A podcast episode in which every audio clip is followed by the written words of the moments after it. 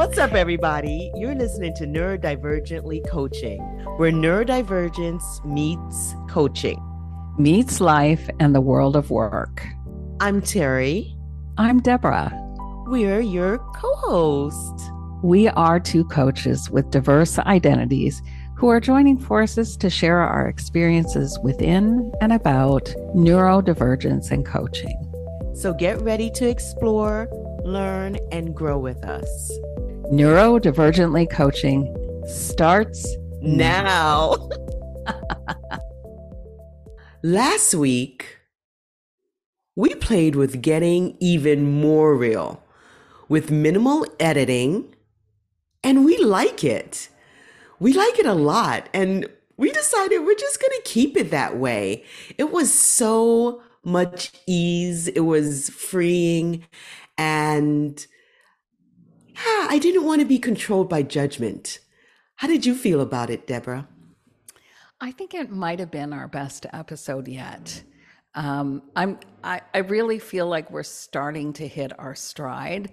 And mm. that's a little bit about playing well, it's a lot, a lot about playing with the technology in this environment, right? Yes. Oh, we're podcasters now. So, listeners, buckle up because today we're breaking down misconceptions and how our relationship with the truth as we know it led us directly to neurodivergently coaching. Go ahead, Deb. Why don't you go ahead and take it away with your amazing definitions and facts and research? You listeners know how we do it in the beginning. and you know, this one feels quite vulnerable because I am taking you and the listeners down into the rabbit hole and pattern seeking machine that is my mind. And so it feels a bit vulnerable, but I'm also really excited to take you on this journey. And so I want to start with sort of my journey through academia and learning. Uh, and as I shared in a previous episode, I was the smart kid that just could not find my way to seeing high school through to the end. And then as an adult, I sort of wandered through three colleges, completing any program that was close to my passion of figuring out this human experience. So I took three different certificates one in training and development, one in organizational psychology, and the third in career counseling. And this is where, this is kind of as far as I could get in academia without having a, a high school education. My father was a groundbreaking educator. And when he passed away seven and a half years ago, it gave me the the thought process and and admittedly the privilege to find a way to really realize my dream of completing a university degree. And at that time, I found a way to enter a Master of Education program. And once I did that, I was kind of hooked and I just didn't feel done. I was in love with the subject matter that I was researching, which actually was the profession of coaching. I decided to embark on the doctoral path. That didn't quite work out. And so I ended up becoming a practitioner researcher, and that's kind of who I am today. And as I wandered through all of this sort of academic process through college and university, um, and through different disciplines, I really started to notice that the theories that were grounding so much of organizational psychology, adult education, and career development were one and the same. So, the same theorists and the same theories I was studying, or I had now studied from three different perspectives. And the interesting thing that really came to roost to me at that time is that those theories are the foundational theories of the profession of coaching. So, coaching is uh, rooted in psychology and organization psychology, in uh, adult education, and in career development. And the thing is, is that coaching itself does not really have its own distinct theoretical roots we are drawing from these disciplines. So that is one thread that I wanted to pull through. And then the second thread is what I started to learn as I became a researcher about the ethics of research. So, one of the things that we are taught in graduate studies is how to think critically about what we know to be true. We are also taught to conduct reviews of what has already been researched, what has already been written on the subjects that we intend to research. And the literature review process also teaches us to discern things like what are the researchers' known biases or what are their schools of thought? How does the researcher come to know what is true?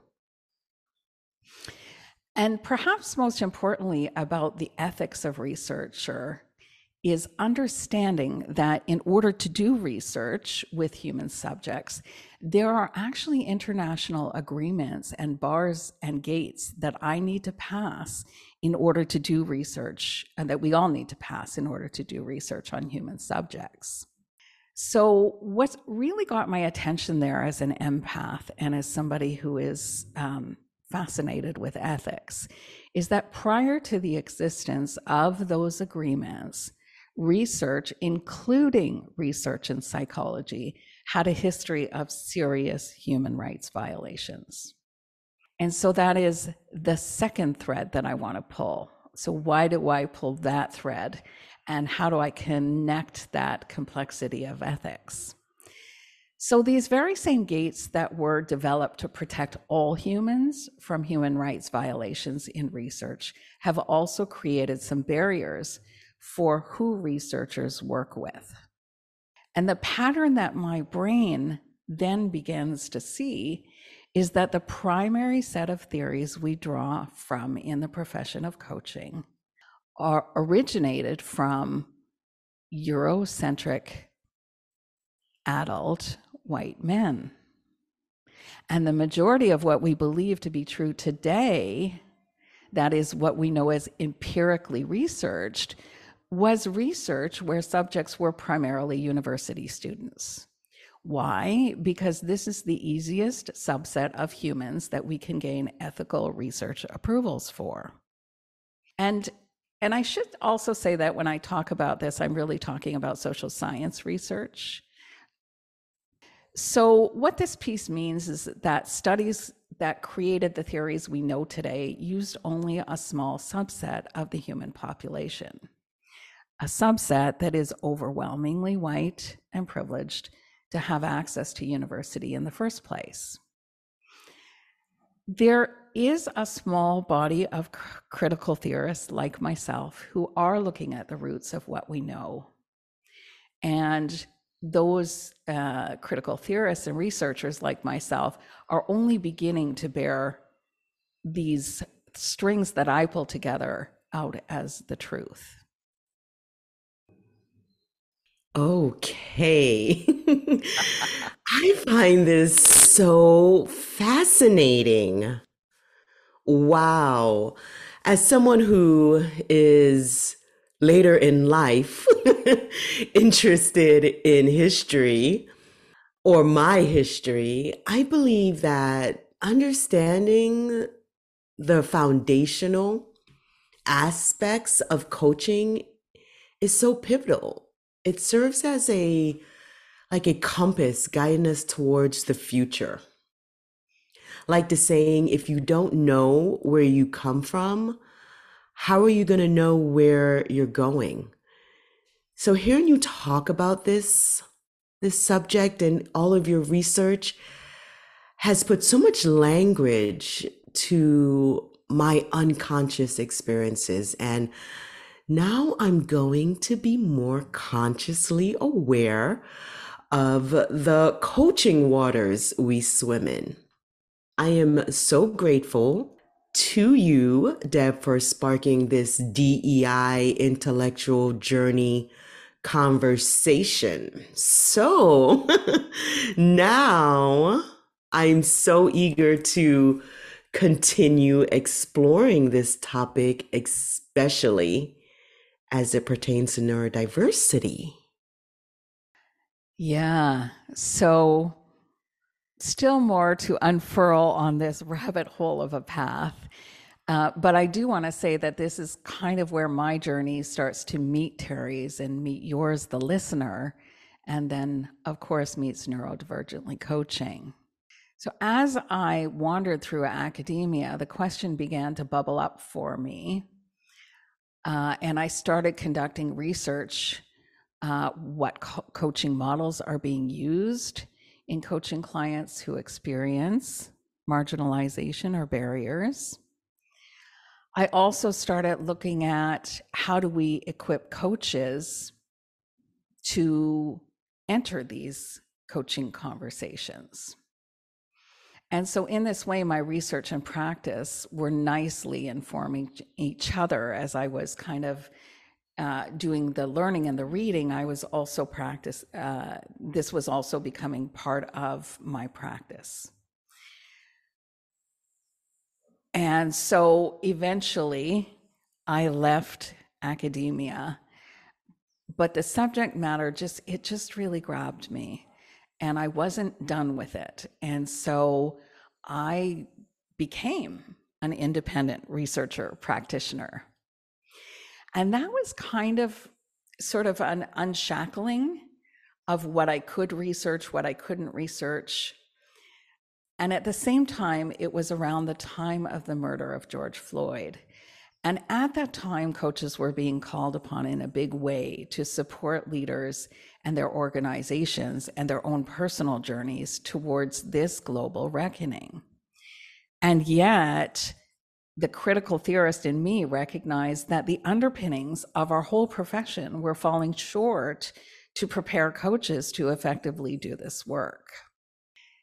And the more I started to critically consume the research, what I noticed was, uh, particularly where it related to research in DEI and where that came together with coaching, that there was only a mention, really a passing mention of disability inclusion and noticing that in leadership coaching, again, very little disclosed disability.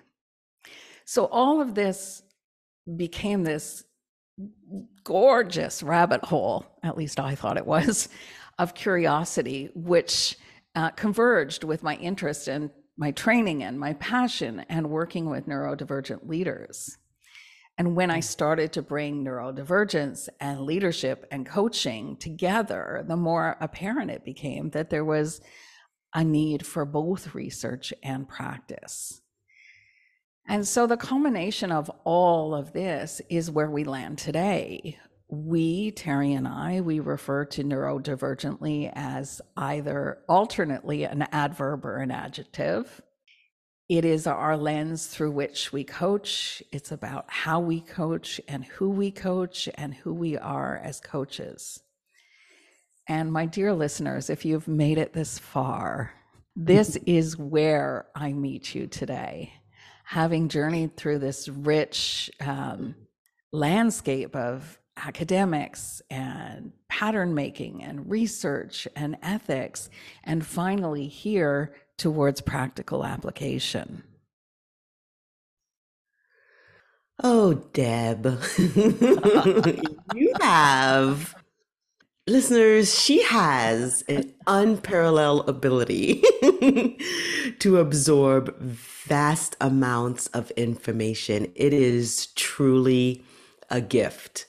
And it is rumored that Bill Gates is also this way. Also a neurodivergent human being.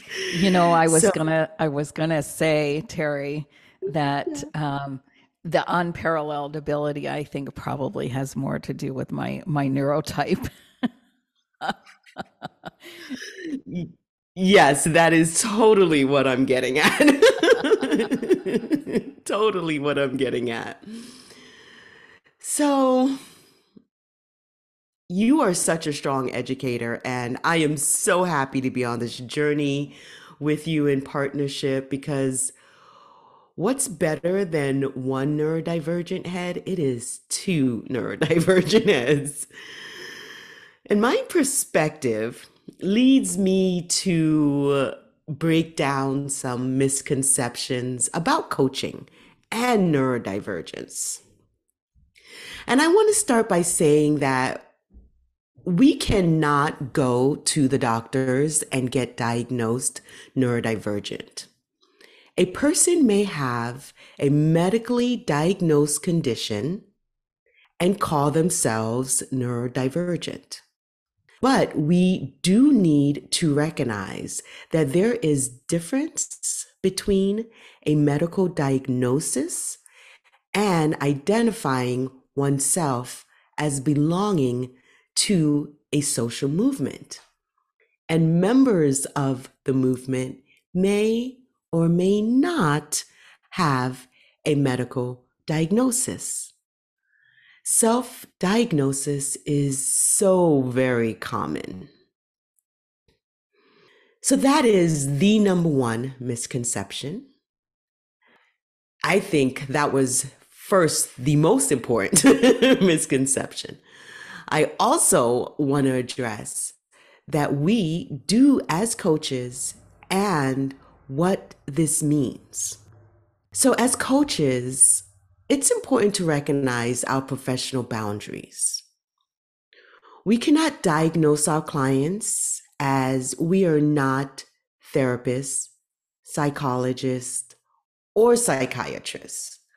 However, what we can do is develop a heightened awareness and suspect potential neurodivergence is in the room. Maintaining a constant state of curiosity while acknowledging that certainty is elusive unless the client discloses is key. As someone who is neurodivergent, I frequently encounter comments that demonstrate a lack of understanding about the range of experiences within this community.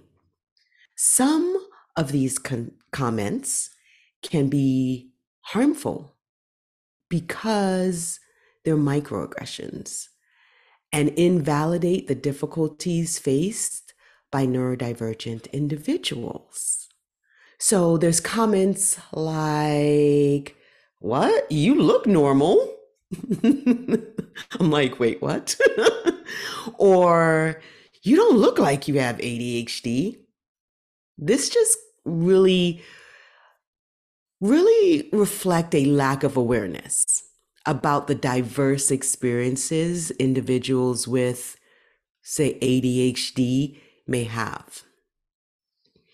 While such comments may be well intentioned coaches must be mindful of their impact and aim for empathy and understanding when interacting with clients navigating neurodivergent challenges.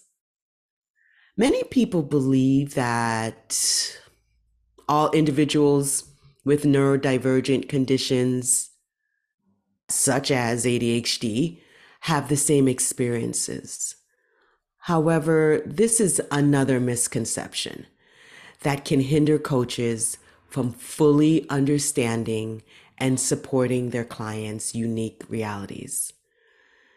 As coaches, it's important to acknowledge and avoid these common pitfalls and strive for a better understanding of the diverse experiences of our clients by doing so, we can better be better support to those we work with.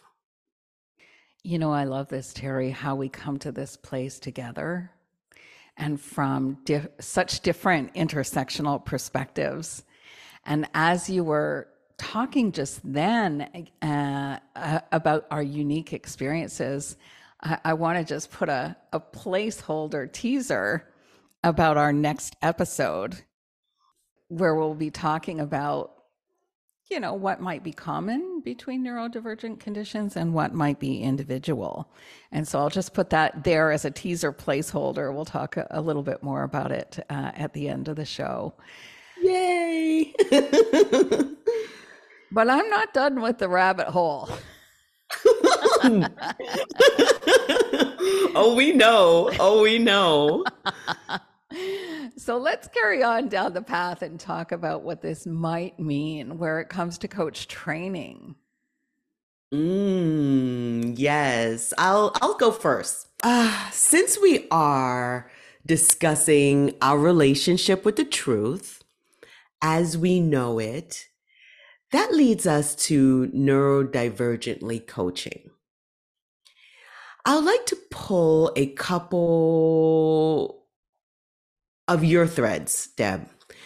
Based on our acknowledgement that the foundation of our profession, we're not fully supporting coaches in their work, it coincided with my initiation into DEI leadership education. After the murder of George Floyd, this was a period when diversity, equity, and inclusion classes were in high demand. My classes were full, expensive, and totally worth it though. I also noticed a surge in coaches incorporating inclusive language into their social media profiles, adding in a little belonging here, a little inclusion there, and this prompted me to start to reflect and question the performative aspect of these changes. Like you also said earlier, I too observe also in the DEI spaces only passing mention of disability inclusion. Kind of checking the box. Oh, yeah, and disability. Notably, in the leadership coaching space, there is very little disclosed disability. We are here, we are just hiding in plain sight. I also always wonder how coaches were going to become allies in this effort because equity and inclusion are no longer optional, but necessary for everyone. We are not equal based on societal standards. We are always striving towards equality. When I saw your profile, Deborah, it just rang so true about DEI supervision and neurodiversity and I knew right then and there I needed to learn more and I needed to meet you. And that was it. Neurodivergently coaching was conceived. and what a natural and smooth coming together it has been. I think our listeners might be surprised to know that Terry and I have only known each other for a short period of time. And yet it, it really does feel preordained that neurodivergently coaching would be our thing. Yeah. So, where it comes to coach training and where I kind of come into this again in the pattern seeking mind and reconnecting it kind of to where I've come from from a research perspective. When I look at the profession of coaching, and and I, as a North American coach, I um, I am part of the ICF International Coaching Federation uh, membership. But it took me in looking broadly, globally, and then through the ICF's eyes, that our initial coach training is conducted to essentially teach to the test of the ICF's competency based framework. In other words, it's really, it may not be the right place to critically consider our own personal biases in coaching uh, and the potential biases of the very bedrocks of coaching. At that point, coaches are just trying to learn a new skill. And, you know, I think there's some good work going on in the coach training space, but we always need to remember like, I'm really a process oriented person. And so I, it took me a while to get my head around the fact that um, initial coach training has really one goal, and that is to equip coaches with a new skill. And that is why we have competency based frameworks and competency based assessments. And so, where this left me for my research and my practice is that the place that I can best serve as provocateur so far is in challenging coaches to build on their initial coach training through continuing professional development, which is also known as CPD, and all, and through coaching supervision, which is kind of a fancy word in uh, for supporting other coaches to develop a critically reflective practice. And so I'm curious, Terry, having said that, where does the rubber meet the road for you in coaching? What does it mean for you? Yes, the intersectional perspectives. well, what does it mean for me in coaching? Regarding my view in coaching, I perceive it as a dynamic process focused on establishing present to future orientated goals. In contrast, therapy, however, addresses emotional and psychological concerns, mental health conditions, aiming for the healing of past wounds, and insight into behavioral patterns. I strongly believe that a combination of coaching and therapy or other specialized professionals can have a beneficial impact on clients' well being.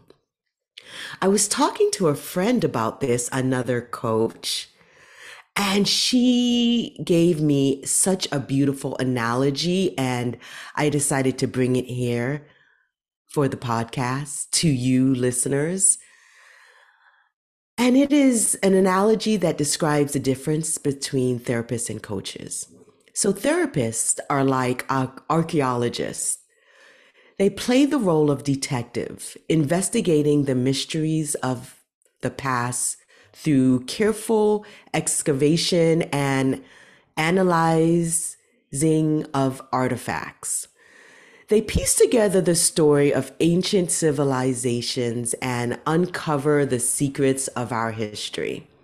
On the other hand, coaches are architects, visionary authors, creating blueprints for the future and shaping the experiences of generations to come. They design buildings that will shape our la- our skyline, both contributing to the ongoing narrative of human existence.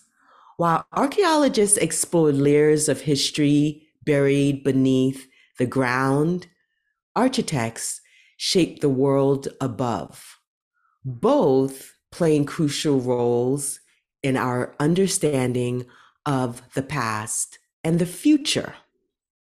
So that's just a little visualization for all you visual leaders out there of the differences. So, in neurodivergently coaching, I acknowledge diverse coaching approaches and apply them as needed. It's a creative process that involves engaging with the creative minds of neurodivergent individuals. I take pride in playing a pivotal role in empowering my clients and offering compassionate support. Understanding how different neurodivergent groups navigate the world creatively is so paramount. As individualized approaches are necessary in coaching, as no two brains are identical. This emphasis on neurodivergent education and embracing the uniqueness of each client contributes to a more effective and inclusive coaching practice. Right, In- Deb?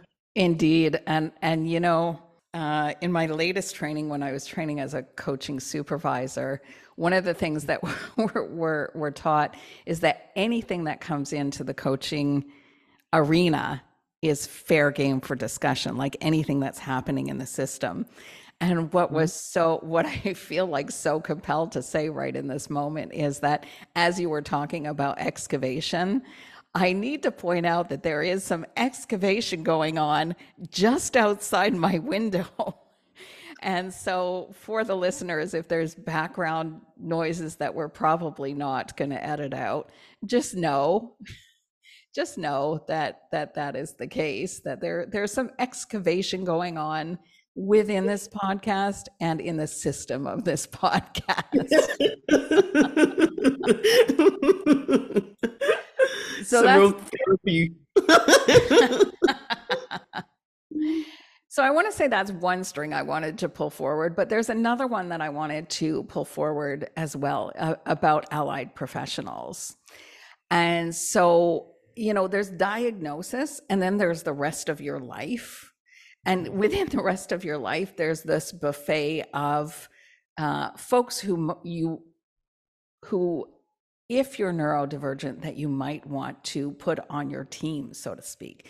So there is a buffet of allied professionals. It might be, it might be, um, you know, as you say, you might have the continuing services uh, of a therapist or uh, a psychiatrist or psychologist, particularly uh, psychiatrist if you have um, ongoing prescriptions uh, maybe social worker, but there are other allied professionals that we may want to have in our networks, uh, folks like occupa- occupational therapists mm-hmm. and physical therapists. And so I just kind of wanted to pull that string forward that we are part of an, um, a wider system that may have begun prior to diagnosis, but it certainly is part of the team that one needs to assemble post diagnosis. And coaches are amazing for this. Uh, coaching can really be um, a, an element of helping the uh, the coaching client or the leader to uh, recognize and assemble their team from what is a buffet that they may not have even known was possible. Um, and and an example of this um, in the UK, there uh, where frankly, so we're here in North America and Canada, and in the UK, where I find the scholarship and practice is is generally a little bit further ahead than we are in North America. I've just learned about a program called Access to Work, and if I understand the program correctly, um, it provides uh, a limited number of coaching sessions um, and it may provide some funding that is discretionary for the person. And access to work, of course, being so that they can um, support themselves and choose from this buffet of, of supports to uh, help them to uh, employment and to uh, staying employed. So that's you know one example of where allied professionals are starting to be recognized in this world. But in terms of coaching, this is some about my experience as a person who is neurodivergent. And I know there's more of you out there. I know there are. We're just, right now, we're hiding in plain sight and we're assembling you um, and looking forward to working with you. But that is part of the, I am part of the system in, in which we are coaching. So that is my own identity. And it's some about the, the working working with the leaders who might be diagnosed or undiagnosed, disclosed or undisclosed with their employers, and whose coaching agenda might directly or indirectly relate to neurodivergence. So, as a researcher, first, I'm noting that there's very little out there that is specific to coaching neurodiversity at work, and even less where it comes to coaching leaders at work who might or might not be neurodivergent. So, some ideas that I would love our listeners to consider along this journey is that, first of all, neurodivergence is already, already part of your practice. Your clients might just be hiding in plain sight. Also, as Terry mentioned, you may go to a doctor to get diagnosed but you are not getting diagnosed as neurodivergent. You may be getting diagnosed with a medical condition, and you may identify yourself as part of the neurodivergent movement, which is a social movement.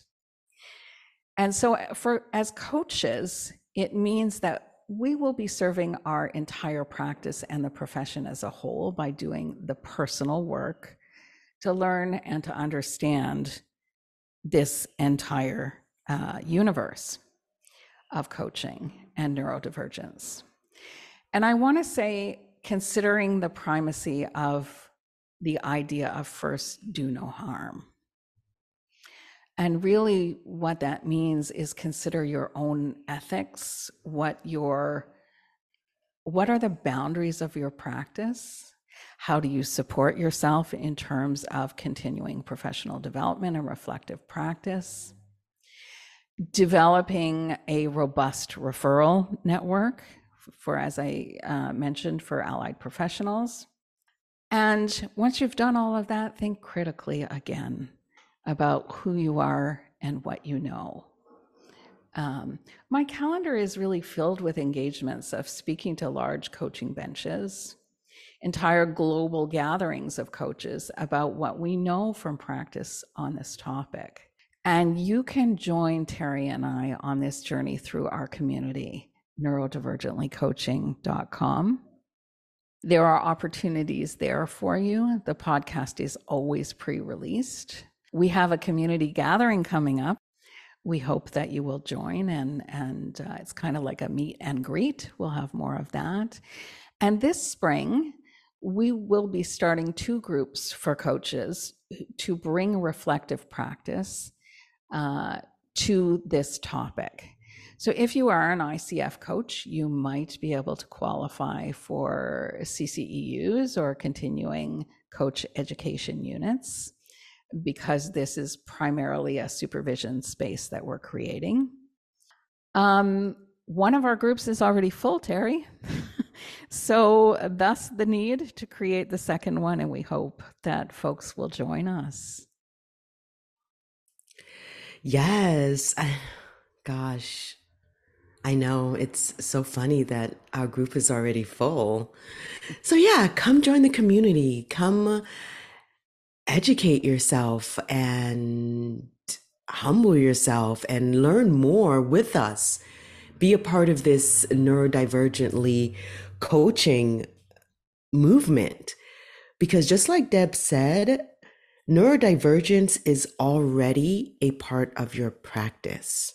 So, what are you going to do about that? and I do want to also add, pull a thread from what you were saying about the allied professionals I have an amazing acupuncturist and massage therapist and chiropractor. He's kind of all jumbled up into one human that right before burnout or whatever starts taking place, I just make an appointment and it is a necessity self-care tool. you know, I want to I, I want to add to that by saying that that the idea that you can engage that prior to entering into a period of burnout, there's 100% a mindful element to that. and a metacognition element to that that allows us with some training and some learning and some coaching that can allow us to look at where we are on the journey and see uh, potentially remove ourselves from that and see what might uh, lie ahead and mm-hmm. get us um, to a place where we are resourced enough to uh, uh, potentially avoid or elongate the time between or recover mm-hmm. more quickly from burnout. And mindfulness is 100% a part of that, I think. Yes, I totally agree. And learning more and more about ourselves and understanding how this neurodivergent brain body nervous system works. Yeah. So, closing thoughts. Yeah. So, um, one thing I want to say I mentioned about scholarship from the UK. Um, and there are two folks in particular I'm thinking of Charmaine Roche and Jonathan Passmore. You can find them on LinkedIn. You can pick up uh, any contacts you like by connecting with me on LinkedIn, uh, where I actually am posting. Uh, I think I just posted this morning, uh, episode four, uh, episode 104. So um, you can connect with me there, and those are some of the resources that are from the rabbit hole. And I think we do want to sort of bridge to closing at this moment. Yes. So I love how Deb started this. Who do we want to be? What is our role here? And I am your guide on this journey, a voice unyielding to fear and control. My vision is to be the hope for our future, disrupting unhealthy patterns Healing isn't concealment, it's the power to share openly. Through my joys and challenges, I foster community, raise awareness, and break silence. I speak up to inspire reflection, growth, and connection in those who resonate with my story. Deb's doing the heart sign. I love this. I love this. And my role here, provocateur, invoking conversations that need to be had. I am articulate truth teller. At least I hope you think I'm articulate. I am a teller of stories that need to be told. And one thing I know for certain is I am an outsider who belongs and that my voice is absolutely necessary in this dialogue. Mm. So, next week, Deb already kind of dropped our teaser. And I'm so thankful she did because it fits so perfectly in that little pocket. we are going to discuss that there is no single normal and what is common and what is different between us as neurodivergent coaches and clients. Gosh, is there anything else or is that a wrap? That is uh, a wrap on an, another insightful episode of Neurodivergently Coaching. Before we go, we have to give the quick reminder we are coaches with real lived experience. Yeah, thanks for that, Terry. Absolutely. With that in mind, we want you to understand that the content in this podcast is not a replacement for medical advice, uh, for diagnosis, or for treatment. And we would never want you to disregard medical advice or delay in seeking it based on anything that you've heard here. Thanks for joining us on this neurodivergent journey. And don't forget, like Deb just said, subscribe like, and please share. And if you are a coach, connect with us at neurodivergently.com, the online community. That's neurodivergentlycoaching.com. Thanks, them. and of course, we're on LinkedIn. Please follow us. So until next time, keep coaching neurodivergently.